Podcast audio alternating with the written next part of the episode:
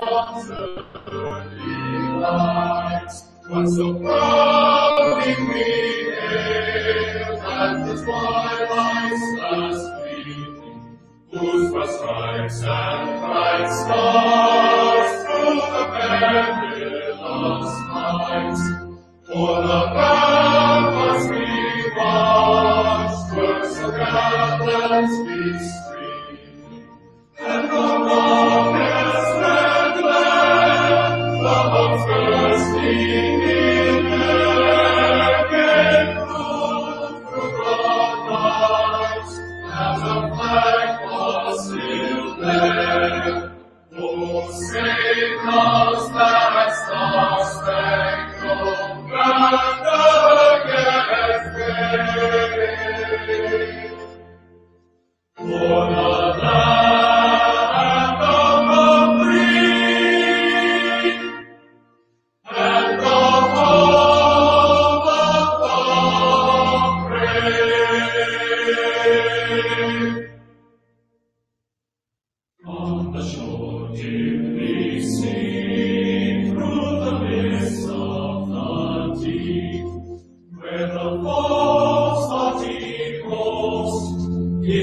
silence reposes. What is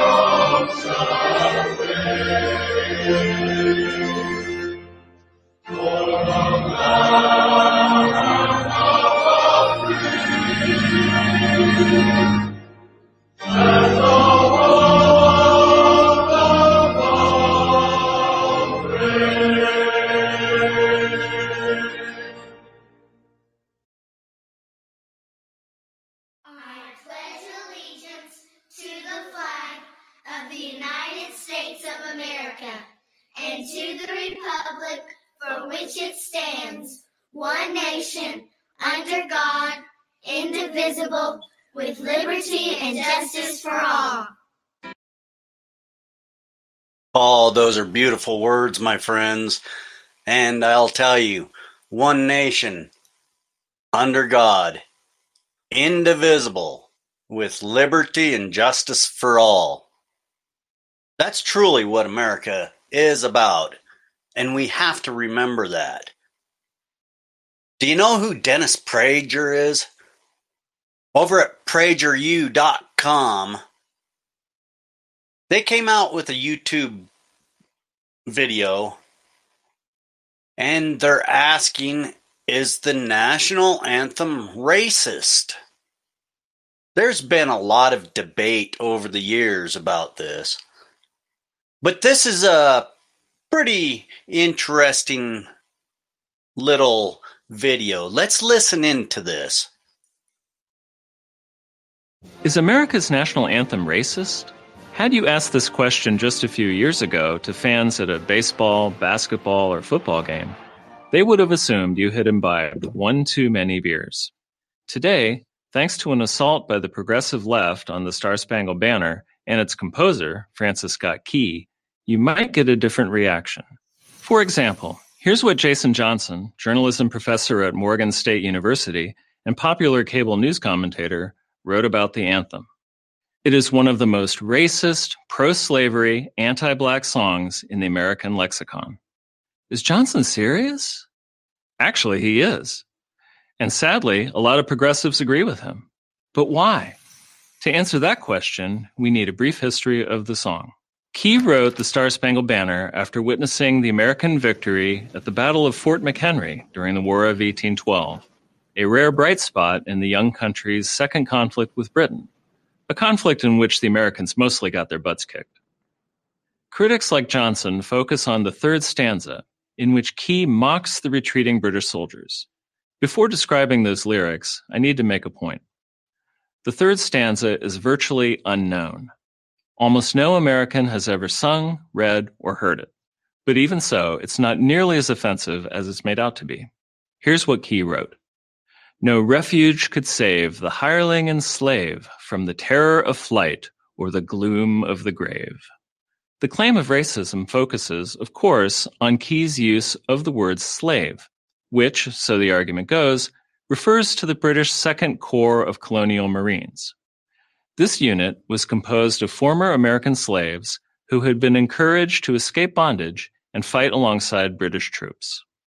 According to this line of thinking, the slave-owning Key, a prominent attorney, was terribly upset by the idea of freed blacks fighting against their former masters and was so gratified by their defeat that he inserted this line into his poem. Like many Americans living in the early 19th century, Key's record on race was mixed. On the one hand, he owned slaves himself. On the other, he offered free legal representation to slaves petitioning the Maryland court for their freedom. In 1835, he served as prosecutor in a case in Washington, D.C., of an enslaved black man, Arthur Bowen, who was accused of threatening his white female owner. But when a riot ensued over the incident, Key bravely stood between Bowen and a lynch mob bent on killing him.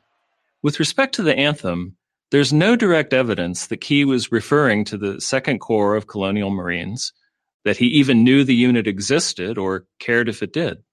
It should further be noted that this unit was not even present at the battle, so Key could not have seen them fleeing the field. Why then did Key use the word slave? We'll never know for sure, of course, but it's important to note that Key was not the first person to use the expression hirelings and slaves. It was a common rhetorical device of the time used on both sides of the Atlantic. You find it in newspaper articles and English language literature well before the onset of the war. It was an all purpose insult that could be used to refer to enemy troops, foreign leaders, corrupt politicians, or anyone else in need of a putdown. For example, in 1795, long before the Second Corps of Colonial Marines even existed, a dispatch from Baltimore condemned the hireling slaves of the English King George III. And remember, slave was a convenient rhyme for grave. He was, after all, writing a poem. It may be as simple as that. Before the recent ruckus, no one who sang the national anthem thought it sent a racial message. If anything, people believed that the anthem promoted unity as it was intended to do. Besides, as previously noted, hardly any Americans even knew the third stanza existed. During World War II, GIs trying to uncover German infiltrators would ask suspected spies to sing the second or third or fourth verse of the Star Spangled Banner. If they didn't know the words, they were assumed to be genuine Americans. Those who declare the flag and the national anthem to be racist would do well to remember that Martin Luther King Jr. and his supporters carried the American flag during their famous Selma March. When they reached the State House in Montgomery, Alabama, guess what song they sang? That's right, the Star Spangled Banner. I'm James Robbins, columnist for USA Today and author of Erasing America for Prager University. Thank you. Very interesting. A lot of people do not know that about the Star Spangled Banner. The pettiness in our world is getting very deep. And if we allow our minds to traverse in this cesspool, that's where we will remain. The pettiness of the world has to go away, or else we're going to remain swimming in it. Our monuments, they reflect our past. It's heritage. And those who forget the past are doomed to repeat it. We should remember that. So when we mock our Star Spangled Banner or we want to tear down monuments, it's not a good thing. Not at all. We should remember that. And let's not let hype drive an irrational decision. That's not good for anybody. Also, the cell phone giant Huawei CFO is fighting for extradition from Canada to the U.S. The defense wrapped up their arguments today. The Crown will, will give their argument, will start their arguments tomorrow. The rebuttal, they argue, yes, she should be extradited. Yes, she did commit a crime. Yes, she should be sent back to the United States. This is the first part of a very long process. More dates are set aside in June, where they're gonna, where the argument is going to be that Meng Wanzhou's uh, legal rights were violated by the way she when her arrest at the airport here in Vancouver. So this is the start of a very long process. I said.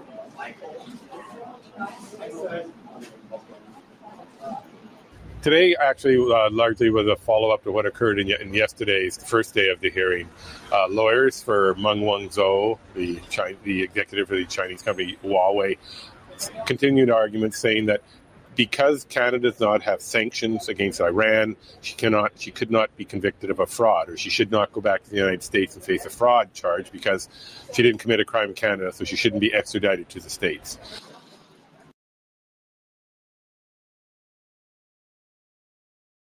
Now, I want you to remember this is the gal that was accused of selling secrets to Iran. So that is what this is all about. The U.S. accused Huawei of using a Hong Kong shell company to sell equipment to Iran in violation of U.S. sanctions. That's what this is all about. And let's finish listening in.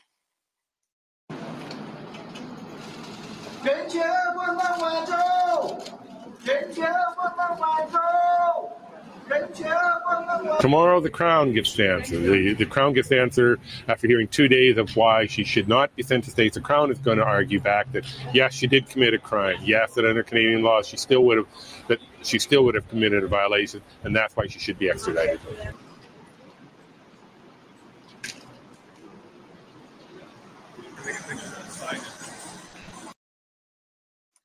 So a lot of people have probably already forgotten about that, but it is hot and it is prevalent and it still continues.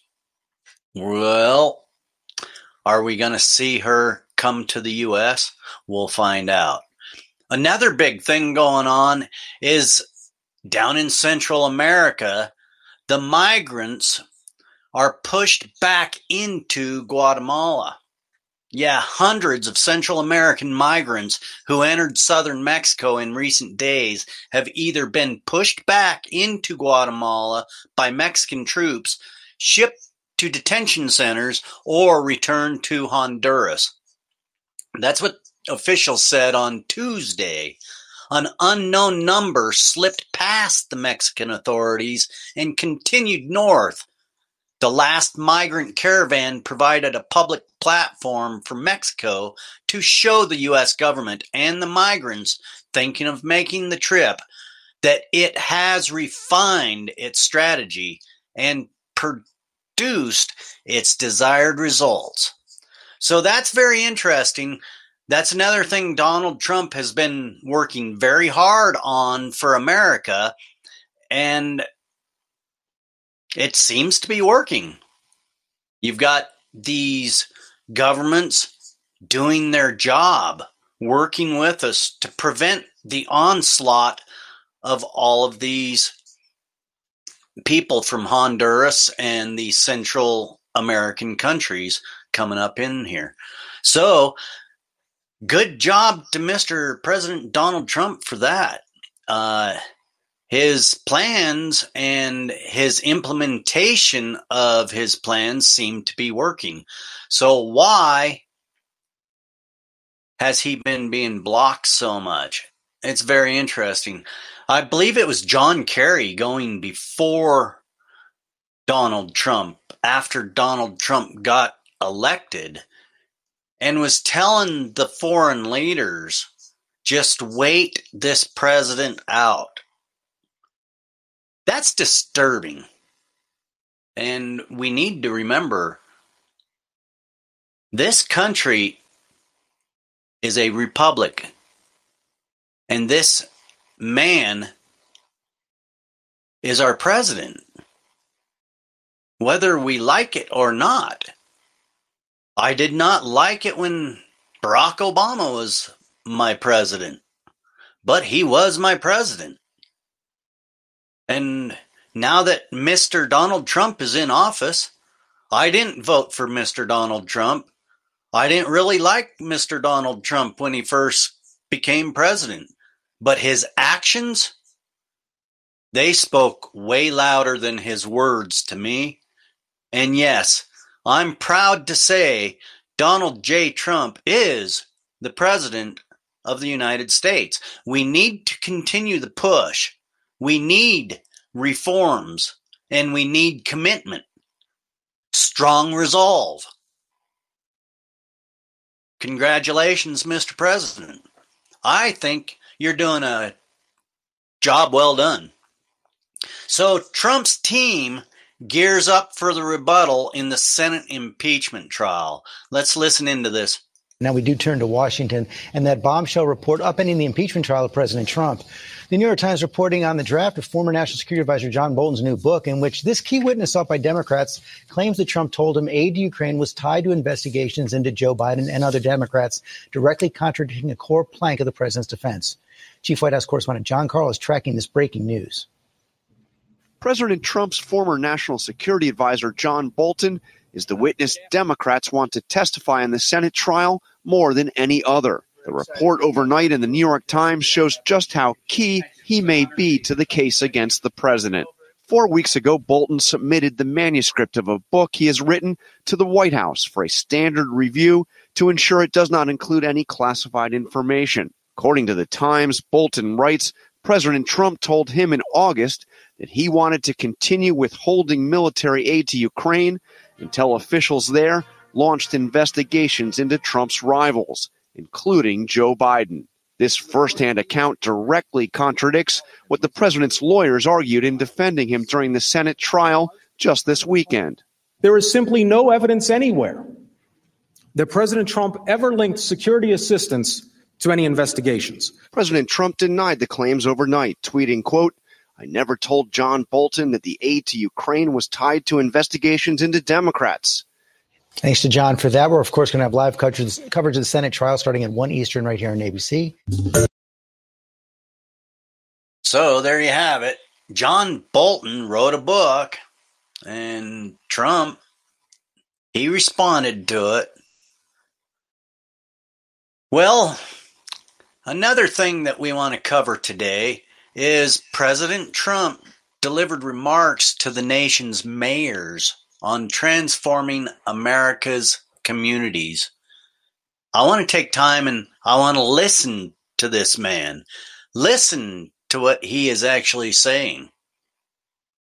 This is not the same Donald Trump that we saw on the first campaign trail. I think he's really getting a good fit in his position now, and he's feeling comfortable. He is, I don't know, starting to take more and more on, yet he's running another campaign for the next election. This is a lot to do. And yet we're still seeing results come out of the White House all the time. He's battle he's battling the Senate trial.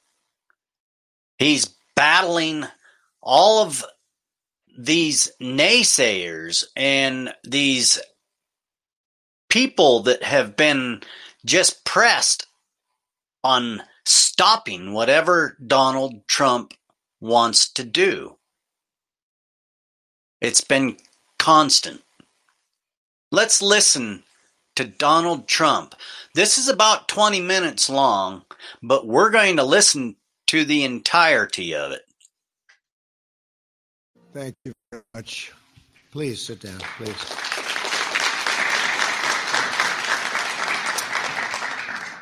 It is a great place, isn't it? It's the White House. It's a great place. And it's my pleasure to welcome our nation's mayors to the White House. We are here today to strengthen the bonds of cooperation between the federal and local governments so that we can deliver great jobs, excellent schools, affordable health care, and safe communities for all of our people. We are honored to be joined by Secretary Alex Azar. Alex, thank you very much. Secretary Ben Carson, who's done a wonderful job and deals with the mayors a lot. Right, Ben? Really great. Administrator Jovita Carranza, thank you very much. Thank you, Joe. And Acting Secretary Chad Wolf, and your numbers are great. I just looked at your numbers; they're great, Brad. You were, thank you very much, Chad. Uh, a lot of progress on the border. He, among many other things, including Coast Guard, he controls the border, and he's doing a good job. I also want to thank Mayor Bryan Barnett and for helping organize today's meeting. It's been a tremendous success. So many people accepted. A uh, few people didn't accept, actually, and I want to thank you all very much. All across America, cities are being lifted up by our booming economy. America is now the hottest economy anywhere in the world. We've created over 7 million jobs since the election, a number that would be unthought of. If I ever said that during the campaign, you know the feeling they would have gone after me very strongly. Huh? Uh, the unemployment rate is the lowest in more than half a century. African American, Hispanic American, Asian American unemployment have reached the lowest levels ever recorded in the history of our country. African American, Hispanic American poverty rates are at record lows. Right? That's great. More than 2 million millennials have gotten jobs and their wages have grown by nearly 5% every year, which is another record. We doubled the child tax credit, benefiting 40 million American families. And we've lifted 650,000 single mothers and 1.4 million children out of poverty.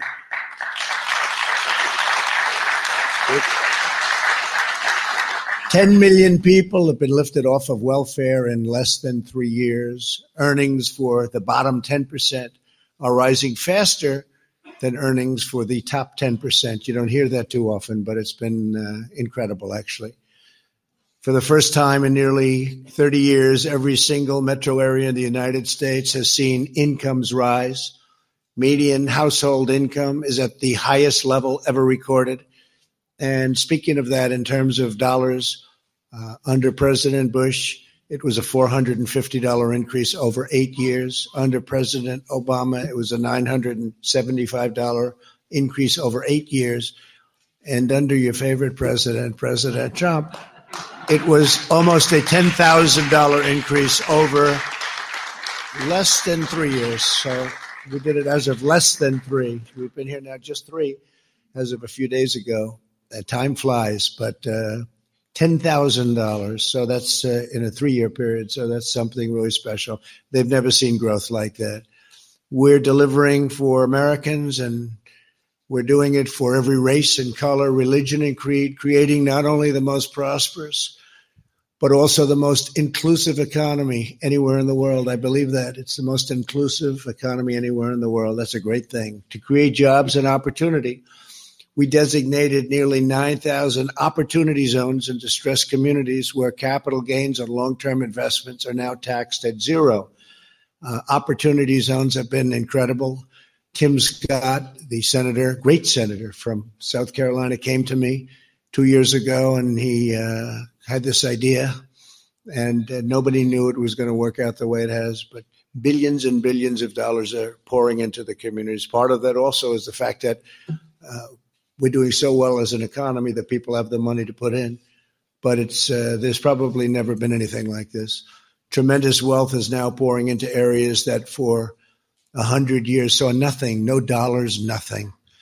The 35 million Americans who live in these areas have already seen their home values rise by 25 billion dollars over the country. My administration also understands that for our cities to thrive, our citizens must be safe and they must be secure.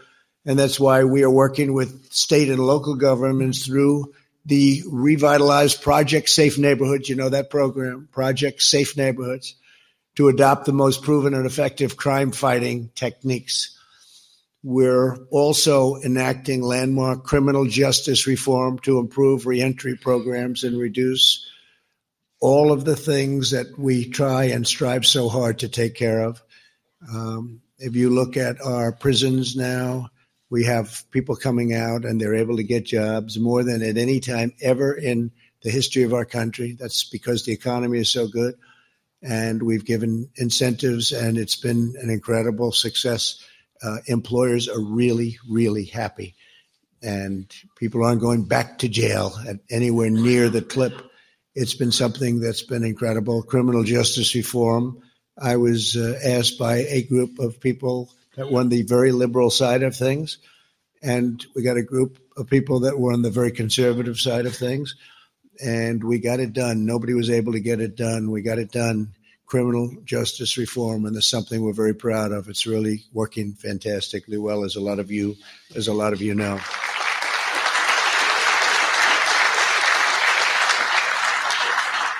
Before my election, violent crime was on the rise in America, saw the steepest two year consecutive increase in murders in nearly half a century. It was in bad, bad condition. In just a short time, we've reduced the number of murders in America's major cities by more than 10%. And we're getting tremendous numbers coming out now, much better than even that. The nationwide violent crime rate has declined for two straight years and working with many leaders in this room, we have boldly tackled the opioid crisis. We've really made tremendous progress. In some cases, down 21%. Now, 21% is not much when you think of the problem, but we have a lot of things happening. And fentanyl, I spoke with President Xi of China, and they're coming down very hard on fentanyl. We made our deal with China, and as part of it, just in terms of relationship, I said, really, you have to do something. And uh, they've uh, put in very strong penalties, and their penalties are really strong. You want to talk about penalties, those are strict. And their court cases go slightly quicker than ours, like, like one day, one day. They call them quick trials. They go quick. They go so quick you don't know what happened. Ours take 15 years. Theirs takes one day. But he he's been terrific on that, and uh, we're seeing a tremendous uh, tremendous difference in the fentanyl. Drug overdose deaths declined for the first time in nearly 30 years. The Department of Homeland Security is also working directly with many of the mayors and cities, uh, really represented so brilliantly in this room, to remove dangerous criminals from your communities. Uh, we have ICE is taking out MS-13 gang members uh, by the thousands, by the thousands, and we're bringing them back to where they came from. And we've had great cooperation from those countries: Honduras, Guatemala, El Salvador, and Mexico. Mexico's been terrific. Mexico's given us 27,000 soldiers at our southern border. And uh, we're working really well with Mexico. Best we've ever worked with Mexico. When local police arrest a criminal, they run them through a federal database. If the criminal is found to be here illegally, ICE issues a detainer request. Honoring these detainers is vital to public safety, and we work with the mayors on that. And we have some sanctuary cities represented also in the room, but it's been it's been a very tough thing working with the sanctuary cities. But sanctuary city policies that order police to ignore these federal detainers and release criminal aliens to the public, uh, it's really a tremendous risk. The public is, uh, you see the statistics, you see the numbers. As just one recent example, New York City arrested a criminal alien on assault charges, but under city policy, they defied ICE's detainer request and released the violent criminal.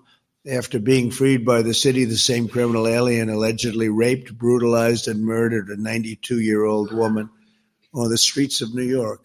This horrible crime, and there's so many others, was 100% preventable. They wanted to take this person, I'm being nice, take this person and bring him out and couldn't get him.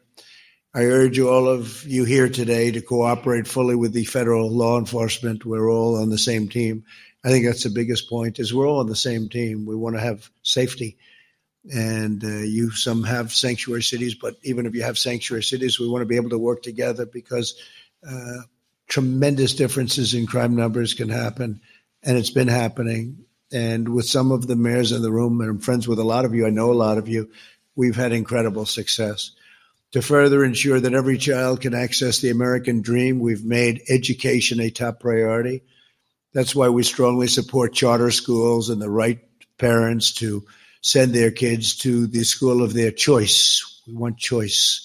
At the same time, and again, you're going to have to do what's good for your community, and we work with you. But we found that choice is something that's so popular. The people love it. The, the so many different groups of people from different areas they love choice.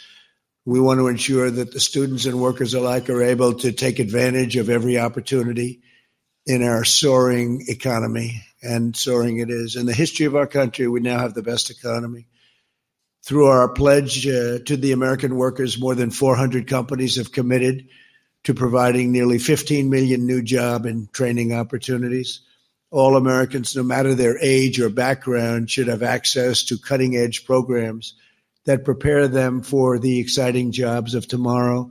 We have many, many companies moving into the United States. They want to be where the action is. They're coming back, car companies, uh, many, many forms of companies, and uh, we're making it a priority to have those companies train people, and they're doing that now. We're up to 15 million people. It's uh, really been incredible. My daughter Ivanka has worked very hard on that program. She wanted to do 500,000 two years ago and we're going to be hitting very shortly 15 million. So she uh, she did a great job.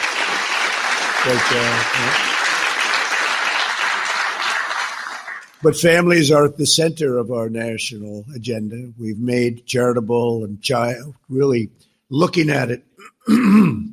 looking at it, we've uh, we've made such progress with childcare, more affordable and increased childcare funding for low income parents, and we enacted paid family leave for government employees, a model for the entire community. Millions of families are benefiting from our ambitious campaign to lower the cost of prescription drugs, which is something you're all working on, and to hold Big Pharma accountable. One of the things we're doing with Ron DeSantis uh, Florida is we're going to, uh, we're very close to getting it done, I believe, uh, right, Mr. Secretary? uh, because of really some terrible laws that if we worked together, if we were able to get the Democrats to go along, we could lower prescription prices tremendously. But what we're doing is we're going to allow our mayors, our governors to go out and make deals to buy it from Canada and could be some other countries where the prices are much lower. In fact, I think you'll probably save 50%, 5 That'll be a number that nobody's ever even heard of. Can you imagine that?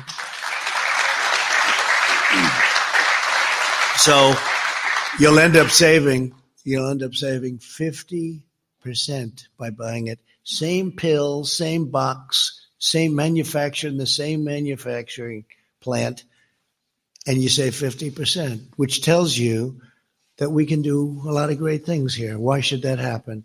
But we're going to be buying a lot of things from Canada. Canada is very happy and they have much lower drug prices. Can you imagine if you went back and your programs, uh, your prescription drugs are 50% lower, and we're going to be able to do that. So we have that in a number of states, and Ron is one of the leaders of it. As city leaders, you also know firsthand the vital importance of infrastructure and the painful delays imposed by meddlesome bureaucracy. Earlier this month, we issued a proposed new rule to reduce the permitting time by over 50% for building new roads, highways, bridges, and all of the different things that you have to build, infrastructure in your communities. Uh, we have highways that were taking 21 years to get approved, and by the time they got there, they'd cost 20 times more. They'd cost millions, hundreds of millions of dollars. We had one in a certain state. It took 17 years, and it cost, I think, 41 times more expensive than they originally had approved. And it was instead of a straight line, it was like this in other words, uh, not even a small drink if you were going to be a driver on that road because it was what a mess. And 21 years it took, and it cost many, many times. And the road was a lot longer than it should have been, too, because of the twists and turns, which creates danger. And we have that down to two years now, and we think we'll have it down to one year. And you may get rejected, but it's going to go quickly. It's going to go quickly.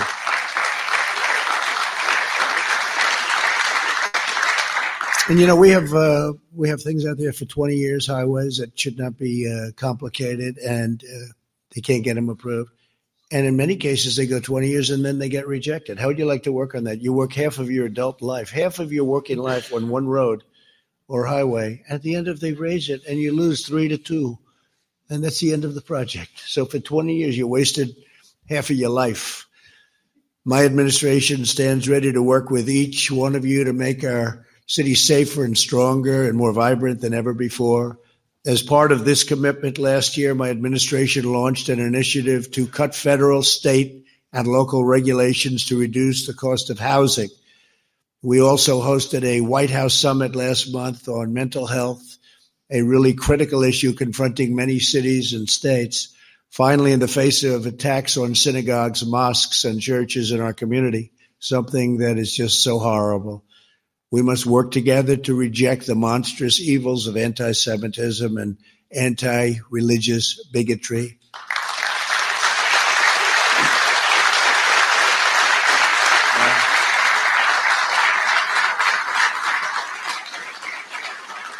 And in a few moments, it's uh, thank you for that. That's it's uh, incredible enthusiasm for that. Incredible because it's just it's crazy. What's going on is crazy.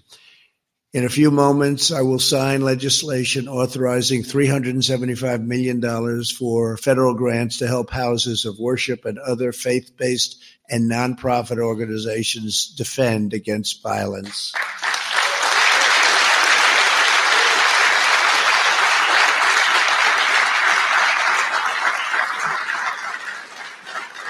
We are committed to building a nation where every community is secure, every family is safe, and every child can grow up in dignity and in peace.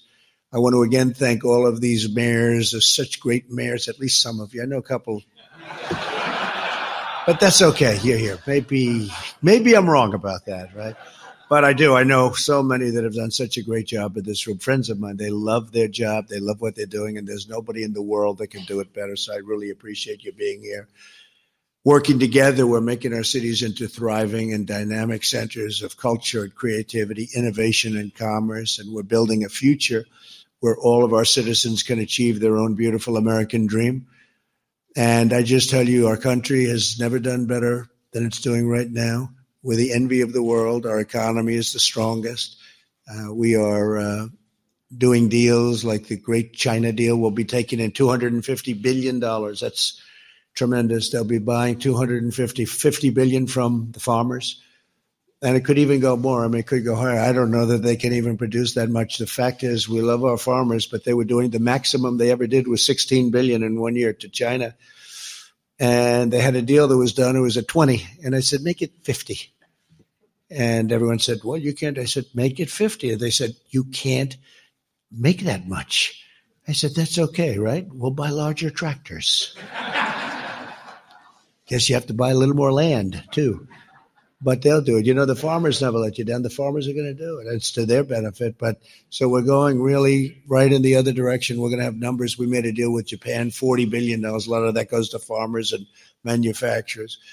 And we've, we've created 700,000 manufacturing jobs, which we were told by past administrations but one in particular that you would never have manufacturing jobs. I say you have to be, I mean, how can you not have manufacturing jobs? So we're at 700,000 manufacturing jobs. I'd like to, yeah. And these are great jobs, too. These are great jobs, skilled jobs, high paying jobs.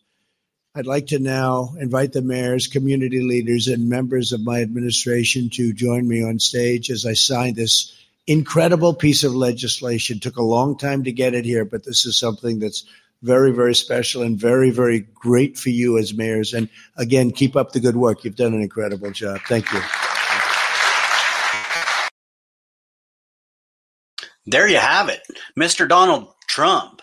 When you get this man talking business, he can articulate very well and he knows what he's doing. He's getting things done. I'm impressed. Five more years, huh? I don't know. What do you think? That's about the end of our cast today. At the end of our cast, we always open up for free speech time. If you go over to castbox.fm, you can click on that little phone thingy on your screen and you can get your five minutes of free speech in no matter what you want to talk about, it's up to you. It's your time now. If not, make sure you like, share, subscribe, tell all your family, tell all your friends about us. Get over here every weekday morning about AM 8 a.m. Pacific Standard Time. We go live on castbox.fm. We'd love to have you join us each morning. Get involved, get your message out, get united. We are America. We're strong. And it takes all of us to stand up. Stand up, be proud, and talk loud. Don't worry about all of those naysayers. We can and we will. And that's the attitude Mr. Trump has, and it's driving America forward. We need more of it. You can go over to deadamerica.website, find all of our media content. We just had Free Circle Freedoms come out yesterday. We have an awesome episode of Dead America coming up Wednesday. You need to listen to that podcast. It's going to go back to the beginning, the very foundations of America. DeadAmerica.website. Make sure you join us. I'm Ed Waters right here on Castbox.fm, keeping it real. Join us tomorrow morning right here, 8 a.m. Pacific Standard Time. Ed Waters out.